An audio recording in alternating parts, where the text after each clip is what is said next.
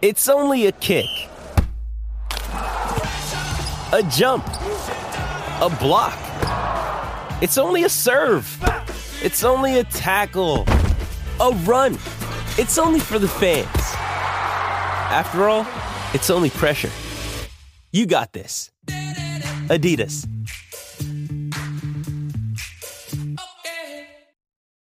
This episode is brought to you by Shopify. Whether you're selling a little or a lot, Shopify helps you do your thing, however you cha-ching. From the launch your online shop stage, all the way to the we just hit a million orders stage. No matter what stage you're in, Shopify's there to help you grow. Sign up for a $1 per month trial period at shopify.com slash special offer, all lowercase.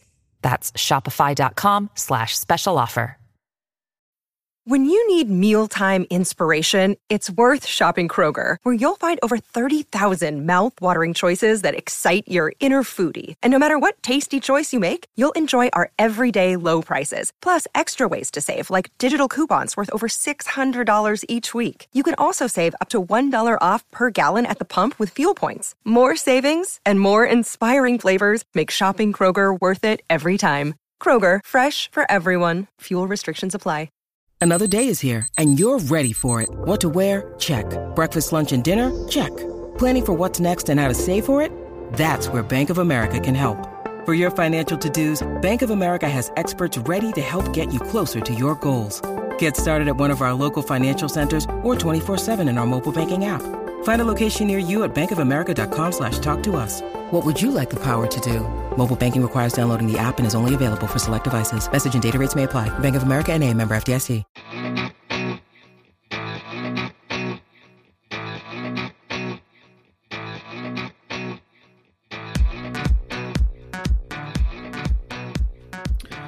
Welcome back to the Red Seat Podcast. This is your host, Jake Devereaux, and today I am joined by Brian Joyner and Bob Osgood for a special edition of the podcast. I don't even know if we're going to number this one, but it would be 266.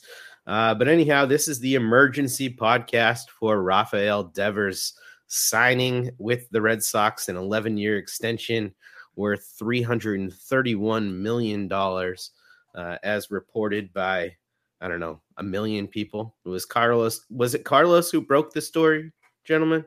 Oh, yeah. Carlos broke the story. Uh, Carlos Baerga of, of 2002 Red Sox uh, lore um, breaks the story. He's he's had a couple of these big deals, um, but yeah, I mean, let's set the stage here. Um, Bob and I, and and Brian and I, uh, and all, all of us have been um, texting each other back and forth about the dastardly state of this franchise uh, for a while. And uh, Bob was texting me yesterday about the Devers one year arbitration uh, agreement. And he's like, Hey, you think this means anything? And I'm like, Dude, come on. Like, this is.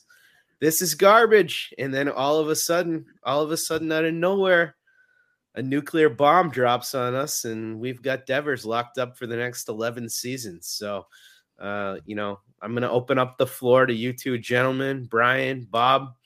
Uh, how do you guys feel about this whole thing? I don't even know how to process. Bob, let's start with you. All right. Um, yeah, you're right. Where do you start? I think my first thought is today. The key being today, they did the right thing. Um, what caused them to do the right thing or what brought them there is a long tangled web. But I think that the last month was had a lot to do with it. I mean, there is a lot of bad publicity on the franchise right now coming from our shows and coming from a lot, you know, more important people that are, uh, you know, on more important websites, if you will, that have been doing that for the last month. And it's been kind of, there was a black cloud the whole season. And then the last month, you could say it's almost been a laughing stock um, when Ken Rosenthal and others are, are leading their articles with the Red Sox confusing offseason. And that's bad publicity. And in the past, when there has been bad publicity for the ownership, they've um, overcompensated. And I don't think that this is overcompensating, but I think it's going out and doing the right thing today. Um, I don't know that there were any other options or paths to success beyond 2023. Um, you know, I'm you could say maybe they learned from past mistakes with Bogaerts and Betts and uh, things of that nature, but I think today they did the right thing. That doesn't mean that they did the right thing in general. I think a year ago, when you could have locked up Trevor Story and Xander Bogaerts and Rafael Devers, and it would have been guarantees for a lot earlier into their 30s than this is, based on the current market. Um, it would have made people feel appreciated, and it probably would have made for a better 2022. But today, he did the right thing, and I think it was a fair deal that I'm sure we'll get into from both sides. All right, Brian, what's your take? I totally agree with Bob. This is a. I don't know. Uh, just to follow up on what Bob said most recently, how much there is to say about the deal itself because it seems like an 11 year 300 to 350 million dollar deal is just what you do. It seems pretty much um, a standard type of deal these days which is why i agree with bob also that this seems to be reactionary more than it is part of a plan because it so deviates from everything they've done up until now. And while you could say, yes, John Henry got booed at a hockey game at the baseball stadium he owns, and turn around and say, well, of course, that's not going to make him be rash when it comes to someone, something like Rafael Devers, where he also got heckled in the parking lot.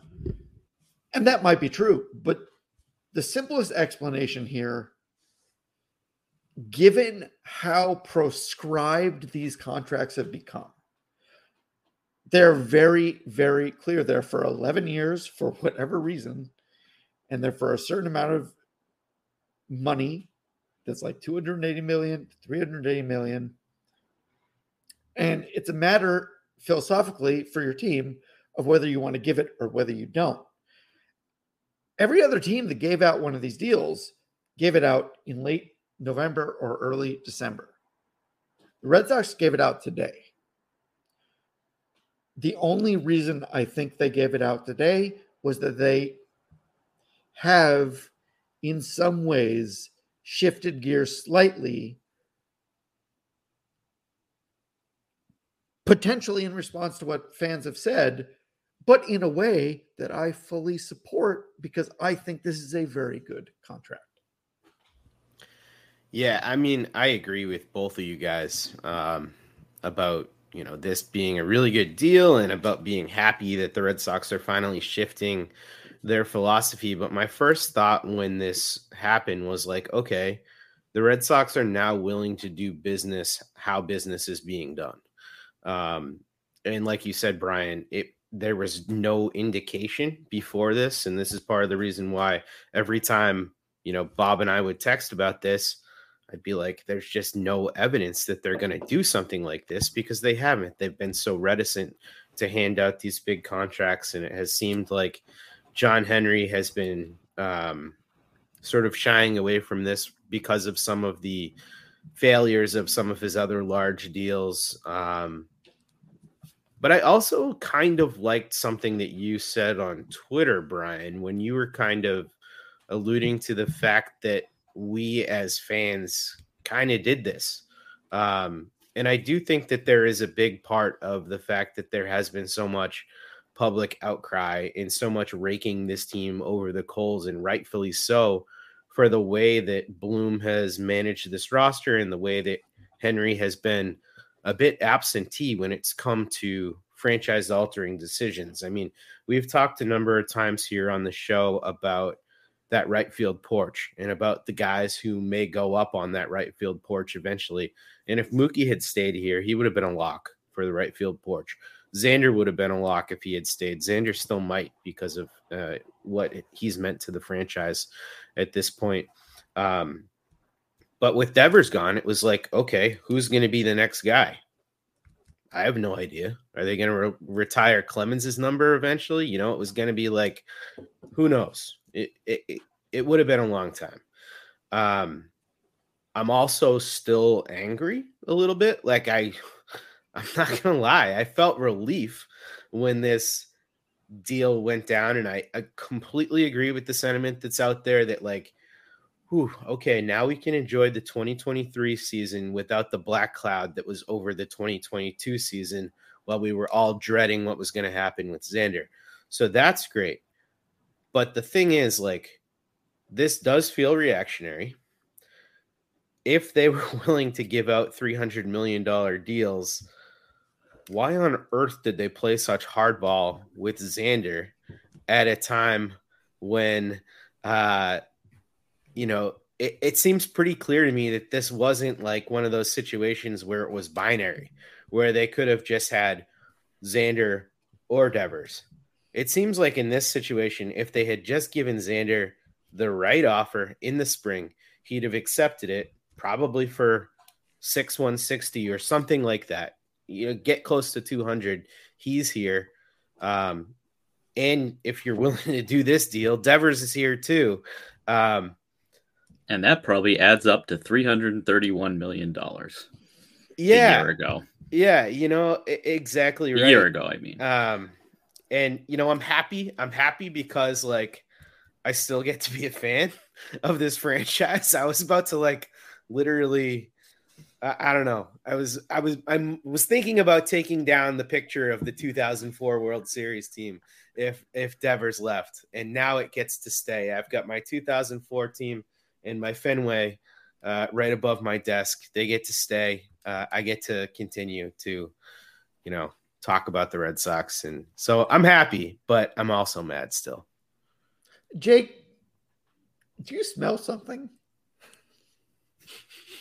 Because I smell o- over the monster site manager Dan Secatore. Because I think ah, I think that's what jo- that was. The I aroma think he just joined of... the podcast. Yo, the boss. Was, the boss. I thought it was bad weed. What's happening? no, mine is very good. That might be. um, yeah, I saw on the Slack that there's an emergency podcast going on. Um, so I, I, I mean, I had to jump in here. I can only assume it's about one thing. Do we have a Speaker of the House? Is that what we're discussing here? Still no. No. No. this was this podcast was called because Keaton got a reply from Jeff Passan on the over the monster account to talk about pants shitting. Yeah, Keaton has still not changed his pants since this afternoon. I mean, I mean the fact that Jeff Passan talked to our account. I'm that was pretty that cool. A, I'm taking that as a dub. Yeah whatever. We got we got bigger and better things than Jeff Passan coming along. um, but no, no, I I sorry, I, I had to uh, I had to put my three year old to bed. Um, so I'm extremely late to the pod. Um, but you know what? I I jumped on and I gotta say, not the celebratory mood I thought I was gonna jump into here. Come well, on, you, you, you, caught my uh, my monologue. We we are celebrating, but we're we're also managing expectations. Here, I thought Dan. I thought we weren't going to get to the wait next year's team still isn't that good part of the podcast until like an hour in. I didn't think we were going to jump right into that. Well, I think that's the undercurrent of the whole thing is that as great as this is in terms of establishing a baseline for the team going forward, it doesn't change anything about the team for this year. It doesn't change anything about the team for this year. Here, here's the one thing I will say it does change for at least me mentally and emotionally, and even analytically. Um, when I woke up this morning, I didn't know the answer to the question of who is going to be on the next great Red Sox team. And that's bothered me a lot about about Bloom's tenure since since 2019 I didn't know the answer to that question. Today, we at least know one answer to that question. We still know nothing about Marcelo Meyer. Marcelo Meyer could get hit by a car tomorrow. Marcelo Meyer could completely flame out in double A. Triston Casas may never learn how to hit lefties in his life. Brayan Bello's arm may fall off. Like, I mean, you know, every young pitcher has a 50 50 chance of getting Tommy John these days. We knew nothing about who is going to be on the next great Red Sox team. Right now, we know the answer to that. At least we know one name. Um, so look, does it answer 2023's questions? No, it doesn't. But I still think this is actually I mean this is a this is a major move. Like we we now we now have at least one part of a future core in place. Can we um can we now bank on Juan Soto signing with the Red Sox in like what two years? We'll give him five hundred mil. Two years. At what at what sales money's off the books then? Yeah. At what point did we stop thinking that? Are we going to be able to afford him after we sign Ohtani? Oh yeah, that's the go. question. But and that's a great point because I was going to bring up the free agent class next year, and I don't have in front of me. I know it's not great. I know it's Ohtani, and it was going to be Devers, and then there was a giant cliff after that, and now it's just Ohtani. and obviously Machado, Machado will be in there. Is Machado in? Okay.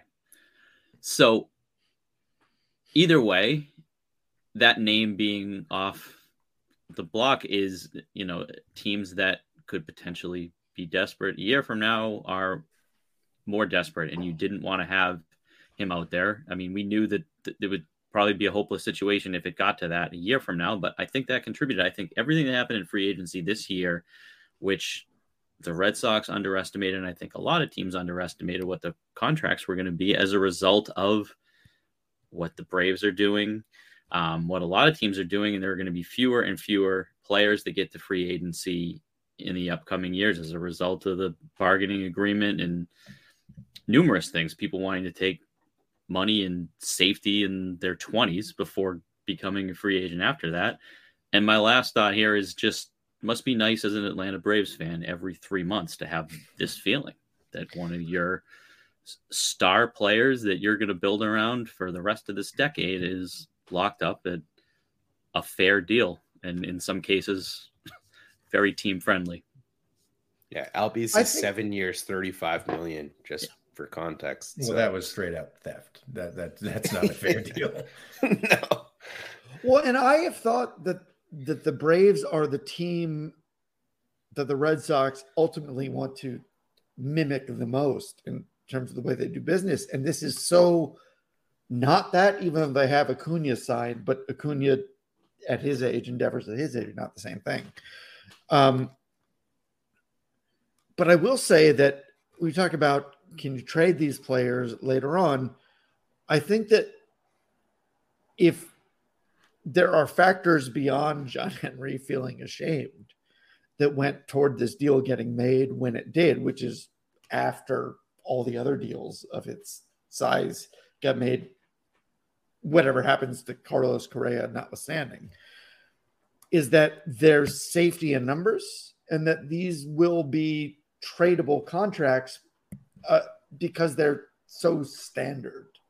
They're all similar, and the numbers are all again only going to go up as things go on, and the differences between them now are going to be smaller, and it's just going to be a standardized trade format. Do you want to get this player who was signed this year for this contract?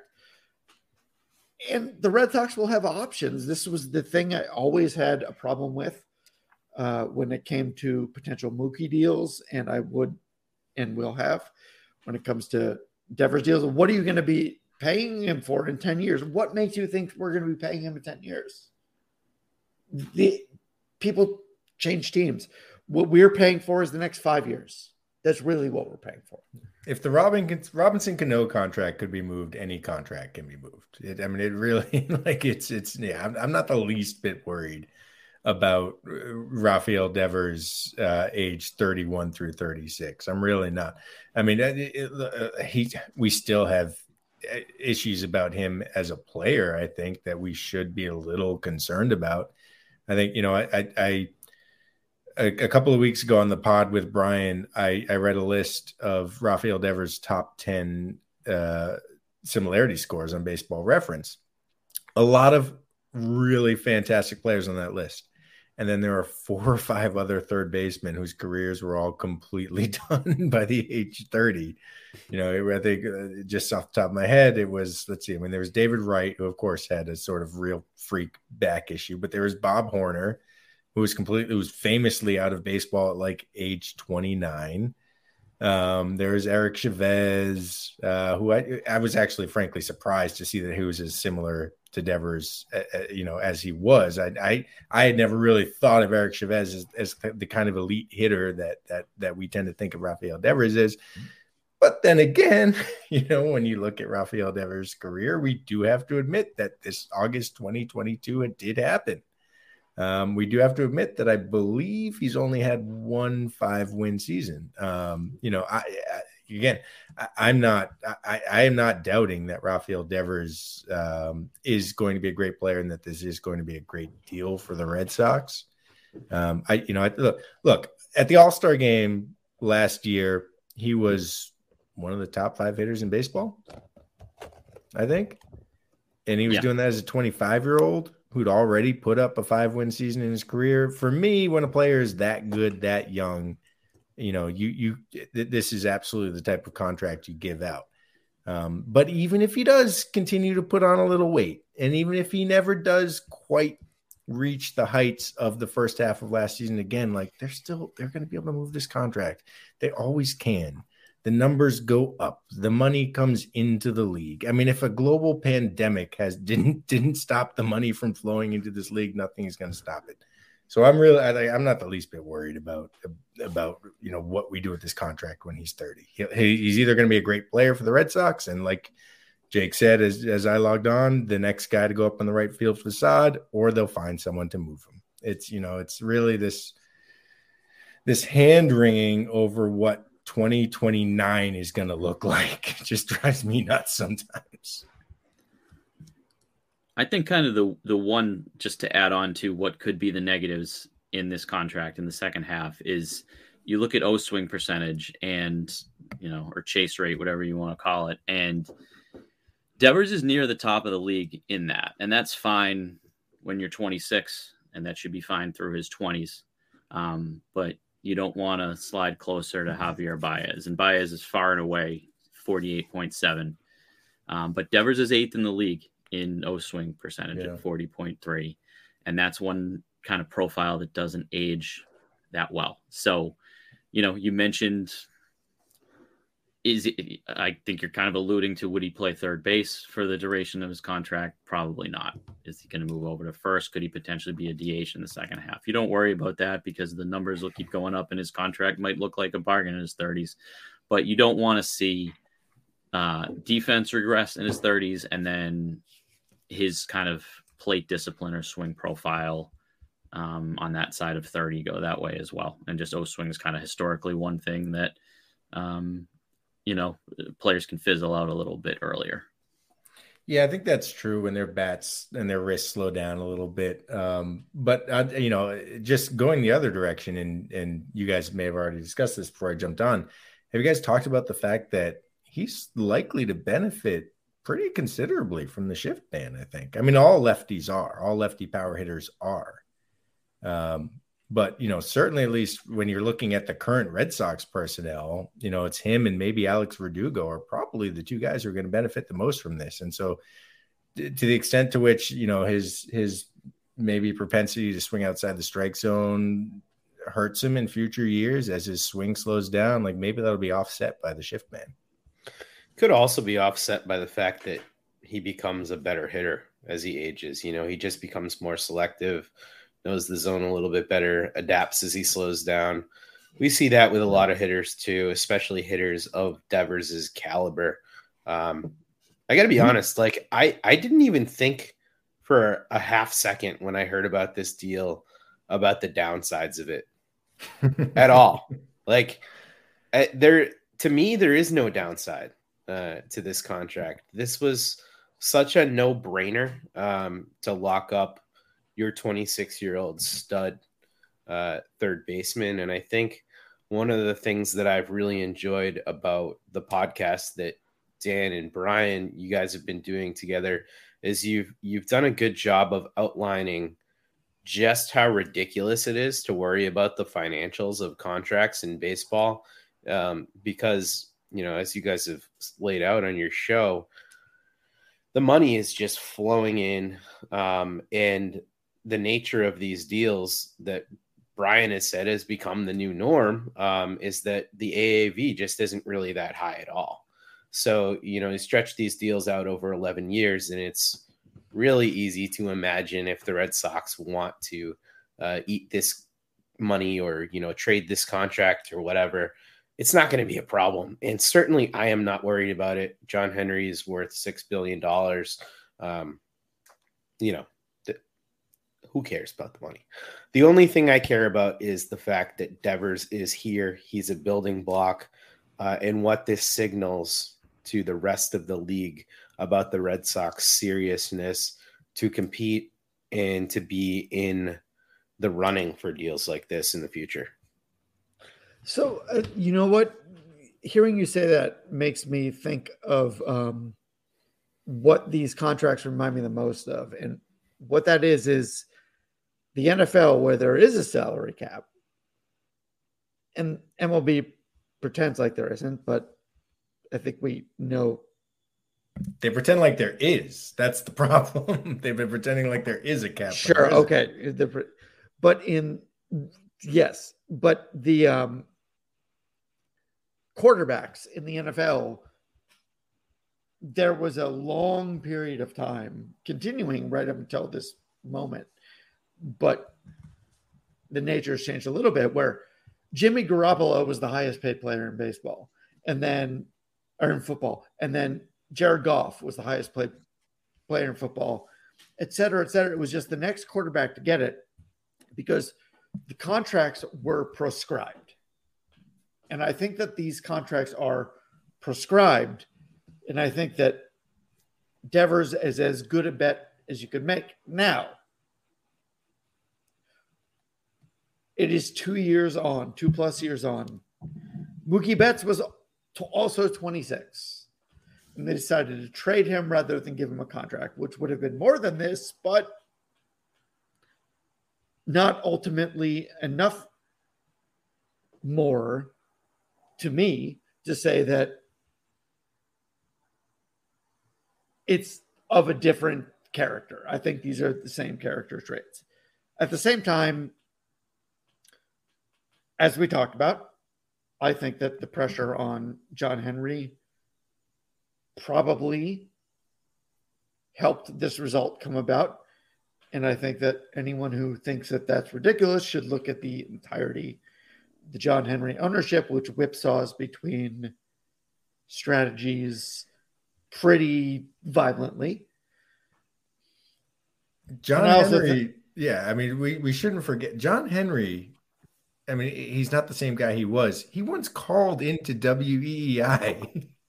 to respond to what he like thought he was showed up. criticism. Yeah, oh, yeah, I think he you're right. Showed he up in the 98.5 studio, studio and sat there for an hour and a half and let Felger and Maz grill him. And the other owners told him maybe don't do that anymore. Yeah, he. I mean, he used to post on Red Sox message boards like this guy you know the idea that he he is just this sort of like unfeeling robot up in the owner's box like this guy at one point was one of the most sensitive to fans concerns owners there wasn't any sport you know? So it yeah so like- there's no way that's disappeared. There's no way that's disappeared and there's no way that that going to his his home three days ago at fenway park and getting booed out of the building didn't have some impact on him well, I think clearly we owe this to Bruins fans.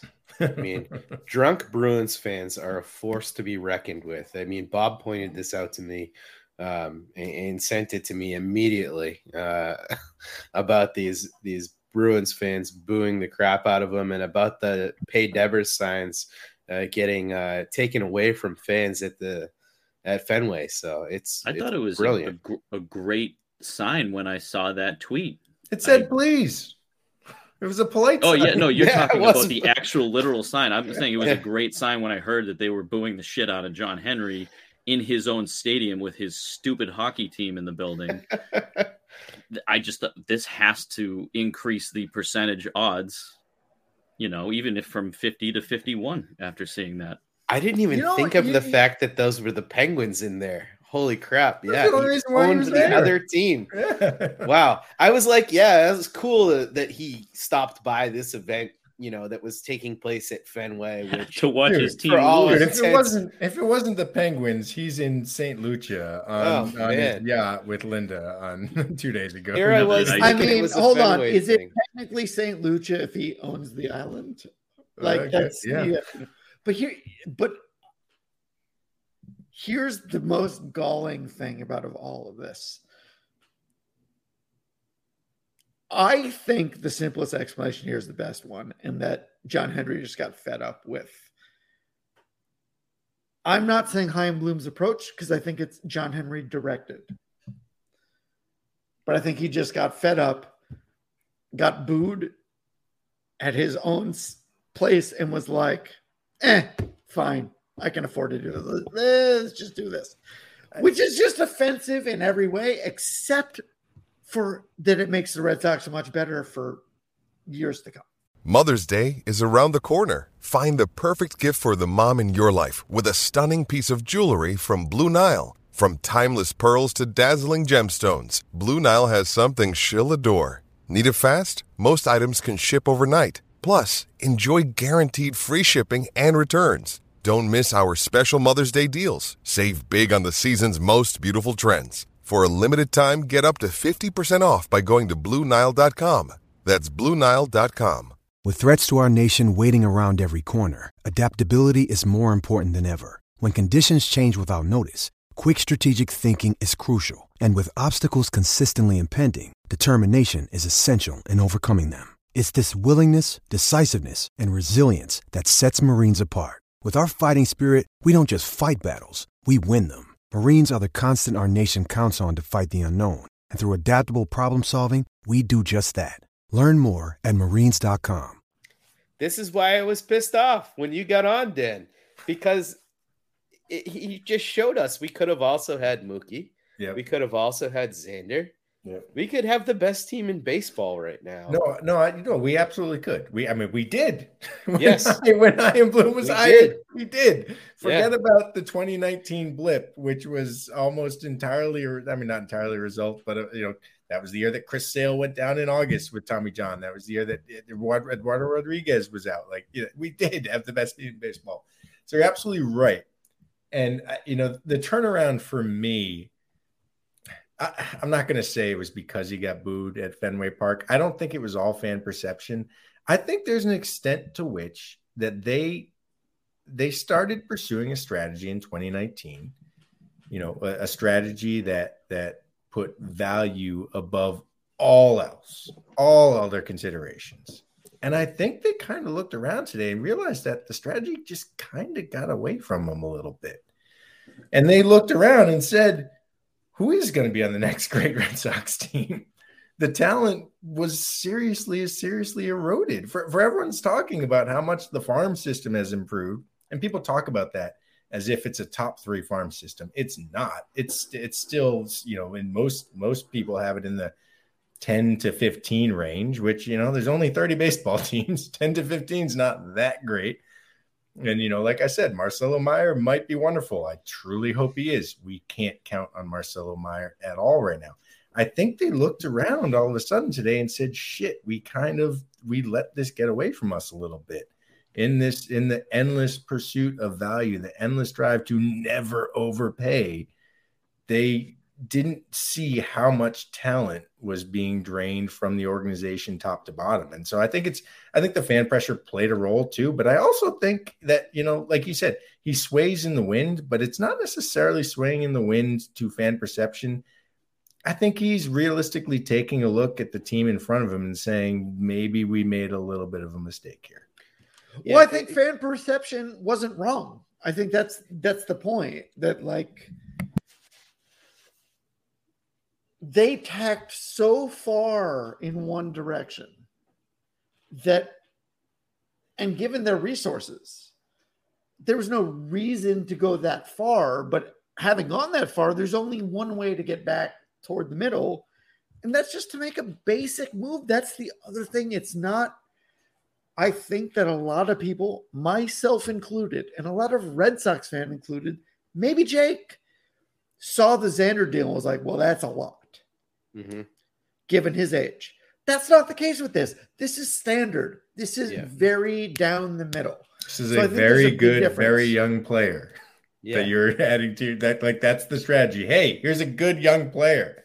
Let's sign him up for a team.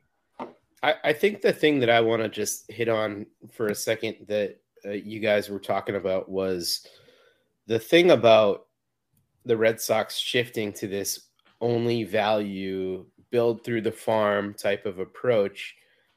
And I think the thing that was a bit lost on me throughout this entire thing was like looking around at the teams that have been successful doing that, you know, um, teams like the Rays. They don't do that because they want to. They do that because they have to, you know? And the Red Sox pivoting to that strategy never made sense to me because it was like, sure, that's nice to have. It is nice when you can find value. It is nice when you can use your farm effectively to either, you know, build your major league team or as trade chips. But the model to me was always the Dodgers. Yeah. Spend a shitload of money, have a great farm, supplement your team, be smart around the fringes. And it was like they tried to just do the being smart part and forgot that like we're the friggin' Red Sox. Yeah. Thank thank you so much for saying that because I can't believe it. You see this all the time on the internet. It's it's almost become gospel amongst a certain class of baseball fans over the last 10 years. This belief that the most efficient way to build a baseball team is through the farm system. You you read a variation of that all the time. The most efficient way to build a baseball team is through a farm system. Free agents aren't efficient. That's not what efficient means. The cheapest way to build a, far- a baseball team is through the farm system. The most expensive way to build a baseball team is through free agency. But if you have money, the most efficient way to build it is to use your money, Right. right? Do like, both. look, if I have to build a fence in my backyard and if I have no money, I don't have a choice but to build it myself. But if I do have money, the efficient way to do it is to hire somebody who's good at building a goddamn fence. Like if you want to build through the farm system, it's the opposite of efficiency. It's cheap, but it's the opposite of efficiency. It takes goddamn years to do that. You know, it doesn't take years signing a free agent. That takes one off season. Yeah. The Rays payroll in 2023 projected is $73 million. Competitive balance tax is $233 million.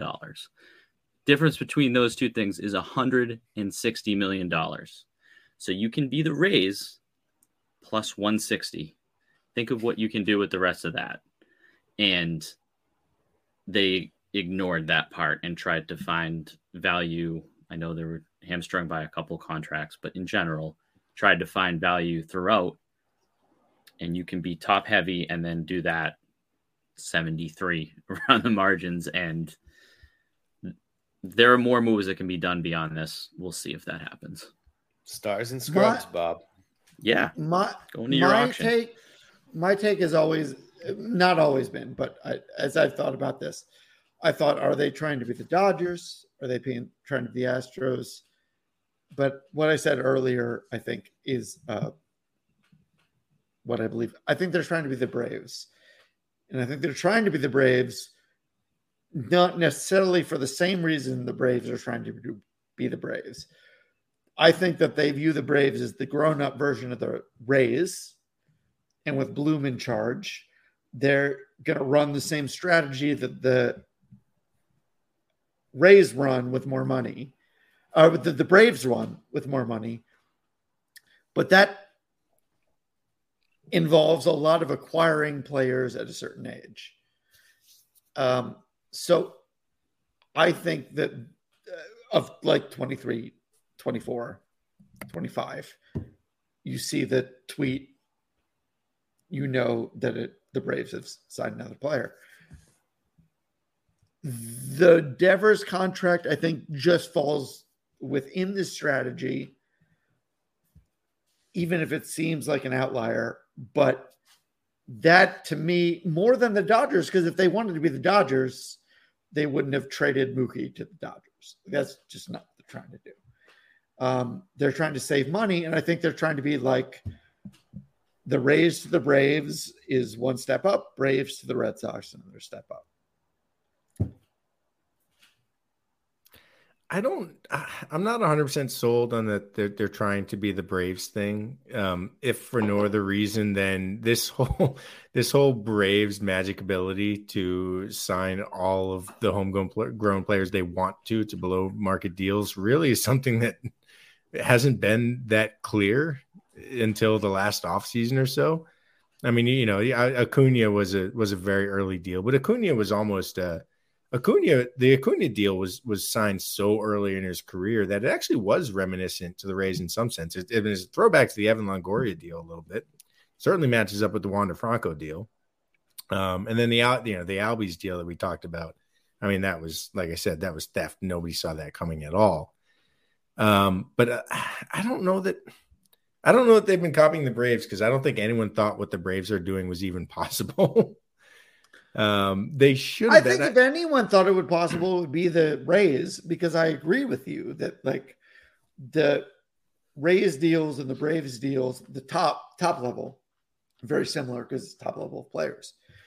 But I think that the difference between the Rays and the Braves, is the Rays can only afford to do so many of these deals, yeah, and the Braves can afford to do more, and so thus they have done more. And I think that Bloom, to some degree and Henry thought, well, this, and I don't think they're wrong. It just involves pissing off your fans for a few years. There's a way to do this if you put it better than the Braves and who are doing it better than the Rays, and the Rays are great at baseball. Um, so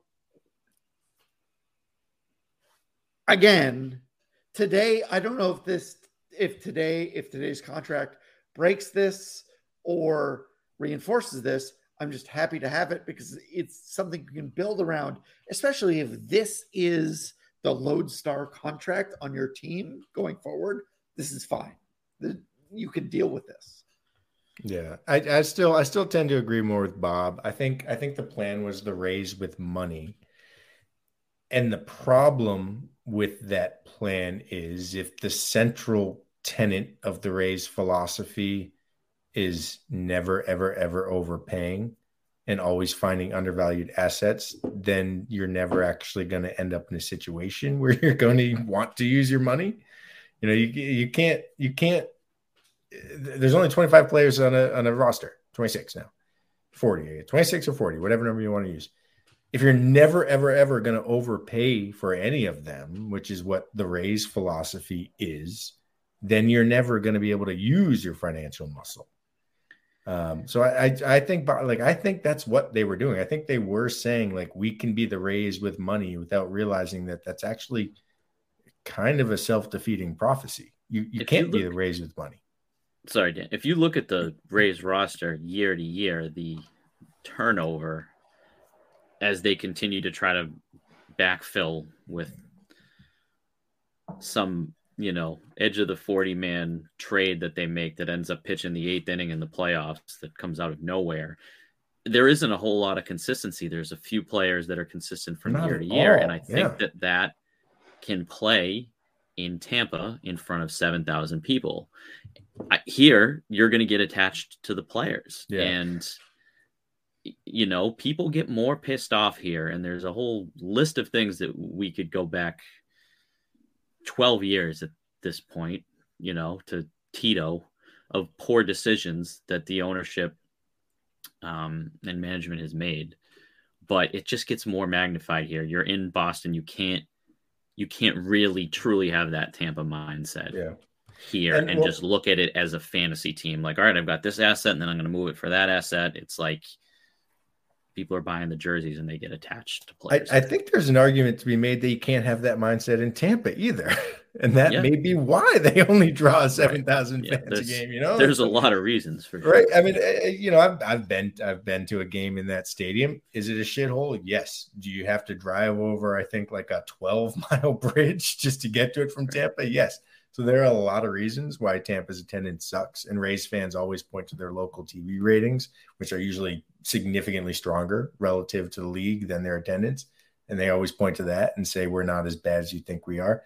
But yeah, probably like it's, I, it, it, you know, it's not necessarily a chicken and an egg thing where it's the Rays can afford to just churn out and, and frankly, you know, when you talked about, when you talked about roster turnover, I'm pretty sure the Rays have had by a huge factor the highest number of pitcher injuries over like the last five years because they are really just treating these guys as disposable parts to be disposed of.